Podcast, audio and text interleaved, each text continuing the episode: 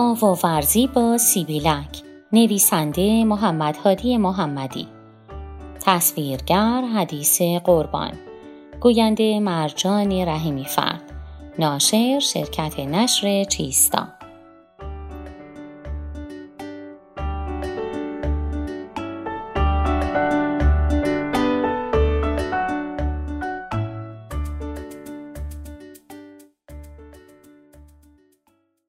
بخش دوم داستانک سوم.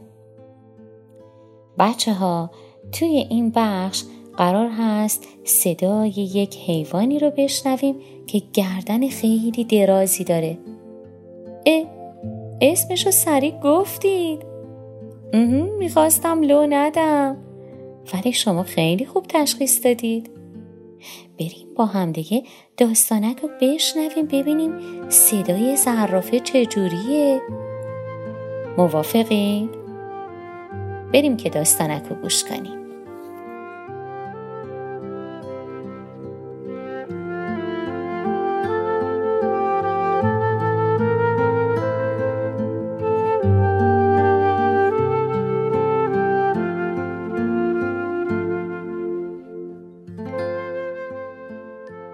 بخش دوم داستانک سوم سیبیلک شنیده است که زرافه گردن دراز با همه بزرگیش آوایی دارد مثل آوای بره ها.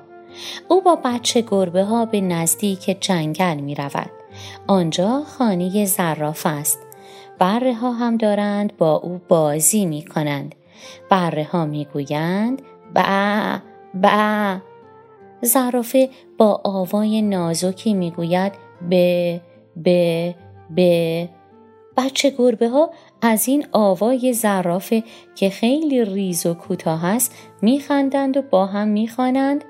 زرافه گردن دراز درازتر از گردن قاز برگ میچینه با دهان باز. آواش چیه؟ به به به. به به به.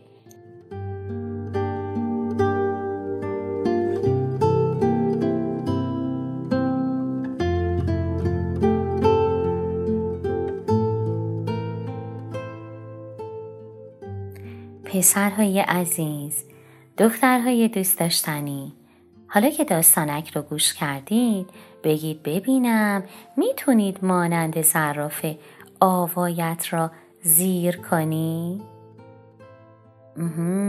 مانند گاو چی؟ می‌تونی آوایت را بم کنی؟ مرسی بچه ها زرافه به نظر شما چه رنگیه؟ درسته.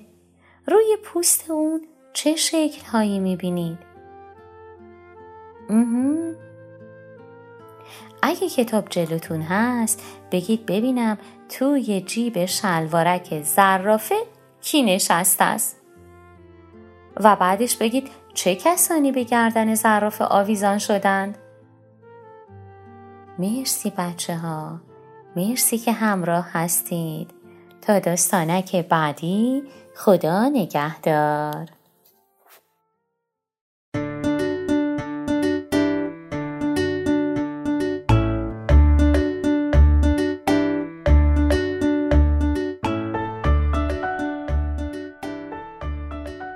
آوای کتابک کاری از مؤسسه پژوهشی تاریخ ادبیات کودکان.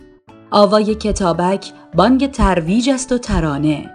بانگ قصه است و افسانه برای دسترسی به محتواهای صوتی آوای کتابک می توانید به کانال تلگرام آوای کتابک و سرویس های پادکستی همچون Apple Podcast، Castbox، ناملیک، Podbean و Google Podcast مراجعه کنید.